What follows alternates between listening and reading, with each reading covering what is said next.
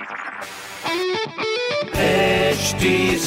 Cast आप सुन रहे हैं एच डी स्मार्ट कास्ट और ये है लाइव हिंदुस्तान प्रोडक्शन हाय मैं हूँ फीवर आरजे शेबा और आप सुन रहे हैं लखनऊ स्मार्ट न्यूज़ और आज मैं ही दूँगी अपने शहर लखनऊ की ज़रूरी खबरें।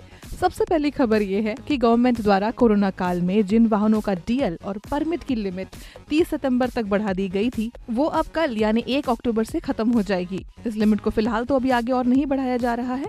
और अगली खबर ये है कि आने वाले चार दिनों में लखनऊ की 32 मेन रोड्स को दुरुस्त किया जाएगा, जिसके बाद 15 नवंबर तक शहर की बाकी सभी सड़कों को भी ठीक करने का डिसीज़न लिया गया है। तो जितनी जल्दी सड़कें सही हो जाती हैं, उतना ही अच्छा है ताकि लोगों को दिक्कत ना हो।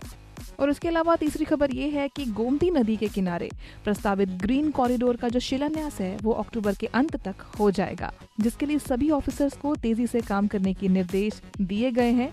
तो जितनी स्पीड ये पकड़ेंगे, उतनी ही जल्दी ये ग्रीन कॉरिडोर बन के तैयार हो जाएगा एंड आने जाने वाले लोगों को सुविधा महसूस हो सकती है। सो इस तरह के प्रोग्रेसिव एंड पॉजिटिव खबरों के लिए पढ़ते रहिए हिंदुस्तान अखबार। एंड अगर कुछ सवाल पूछना है तो आप पूछ सकते हैं हमारे फेसबुक इंस्टाग्राम और ट्विटर हैंडल्स पर।